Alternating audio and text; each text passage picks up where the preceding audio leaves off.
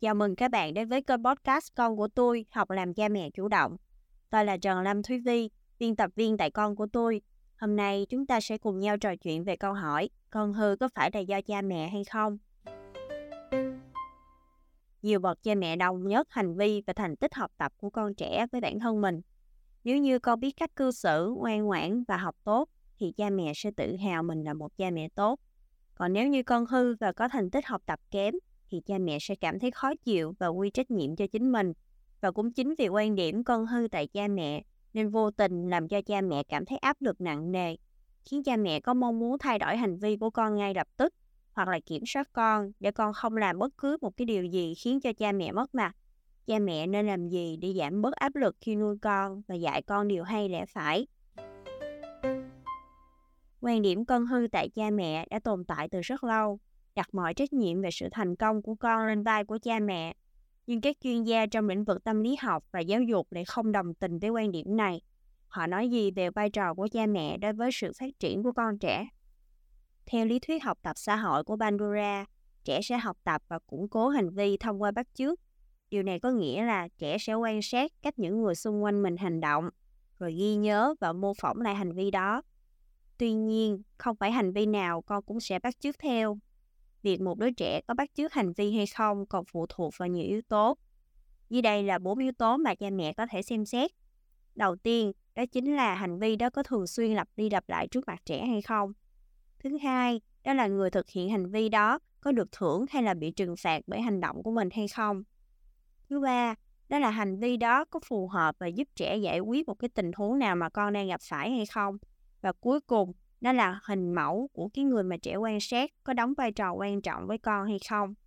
Bandura cũng nói rằng nó còn liên quan đến những yếu tố tâm lý bên trong, ví dụ như là lòng tự hào nè, sự dễ chịu, sự thỏa mãn và cảm giác đạt được một thành tựu gì đó.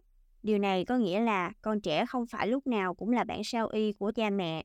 Và các cha mẹ cũng nên nhớ thêm rằng cha mẹ không phải lúc nào cũng là hình mẫu duy nhất để con mình có thể quan sát và bắt chước. Ngoài ra cũng còn có rất là nhiều những cái yếu tố khác, những cái hình mẫu khác. Mặc dù phải nói rằng cha mẹ hay là người chăm sóc trực tiếp cho trẻ là một trong những yếu tố môi trường quan trọng nhất đối với sự phát triển lành mạnh của con, cả về thể chất lẫn sức khỏe tinh thần. Áp lực con hư tại cha mẹ xuất phát từ niềm tin về việc mọi chuyện con làm, thành công hay là thất bại của con đều là do cha mẹ. Niềm tin này khiến cha mẹ cảm thấy rất áp lực và cũng đánh mất cơ hội để con học về tính trách nhiệm, biết cách chịu trách nhiệm cho hành vi của mình. Cha mẹ có thể thay đổi góc nhìn khi nuôi dạy con để giảm bớt căng thẳng cho bản thân và tạo môi trường phát triển độc lập lành mạnh cho con. Ví dụ như là khi con đến tuổi đi học, lúc này thì con sẽ bắt đầu rời xa cha mẹ cha mẹ dần có ít quyền kiểm soát hơn. Kể cả đối với những người mà con tiếp xúc cũng như là hành vi của những người đó.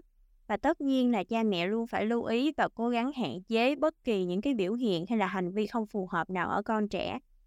Nhưng cha mẹ cũng hãy nhớ rằng để trẻ xa ba mẹ là điều hoàn toàn cần thiết cho con. Điều này sẽ cung cấp cho con không gian để con phát triển và khám phá theo cách riêng của mình. Và cha mẹ đừng lo, cha mẹ vẫn sẽ là người có ảnh hưởng nhất trong cuộc sống của con và chắc chắn là con sẽ tiếp thu một số cách cư xử, ý tưởng, thói quen, định kiến và cả tài năng từ cha mẹ. Tuy nhiên, con không nhất thiết phải là và không nên là hình ảnh phản chiếu của cha mẹ.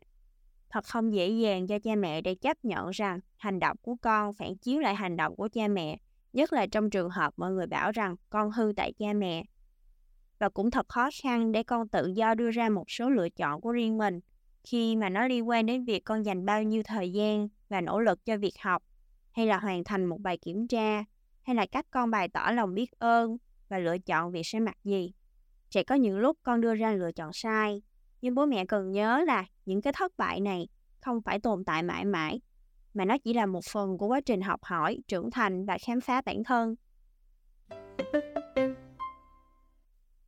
Vậy thay vì nhận hết trách nhiệm về mình, con hư là tại cha mẹ, cha mẹ nên làm gì khi nhận thấy con có những hành vi không phù hợp đầu tiên cha mẹ nên tìm hiểu nguyên nhân khi nhận thấy con của mình có những hành vi không phù hợp cha mẹ có thể nhắc nhở thầm bản thân rằng con đang cần điều gì điều gì đã làm cho con có hành vi này thay vì vội vàng phán xét con là hư hỏng hay là hỗn xược Thứ hai, cha mẹ có thể thay đổi môi trường và hành vi của chính mình để góp phần thay đổi hành vi của con. Theo nhà giáo dục Emilia, môi trường chính là người thầy thứ ba của trẻ. Vì vậy, cha mẹ có thể thay đổi hành vi của trẻ bằng cách thay đổi hành vi của chính mình và tạo cho con một môi trường mẫu an toàn, tích cực. Thứ ba, cha mẹ nên thay đổi kỳ vọng với trẻ và cả với bản thân. Cha mẹ cần ghi nhận cả những điều trẻ và bản thân đã làm tốt, thay vì chỉ trích con trẻ và cảm thấy có lỗi về những chuyện đã xảy ra. Cha mẹ và con hoàn toàn có thể rút kinh nghiệm và tìm ra giải pháp cho vấn đề khi đã bình tĩnh hơn. Tiếp theo, cha mẹ nên ngừng so sánh con với các tiêu chí trên mạng xã hội. So sánh bản thân với người khác là công thức dẫn đến sự tiêu cực. Cha mẹ hãy nhớ rằng những điều mà cha mẹ thấy trên mạng xã hội chỉ là phần nổi của tảng băng chìm. Cha mẹ đừng so sánh con với những đứa trẻ khác, cũng như đừng so sánh cách nuôi dạy con của mình với những cha mẹ khác. Mỗi nhà mỗi cảnh, tất cả những đứa trẻ đều là những cá thể khác biệt nhau. Và cuối cùng, cha mẹ hãy lùi lại khi cảm thấy là con đang bị choáng ngợp bởi những cái quy tắc của mình.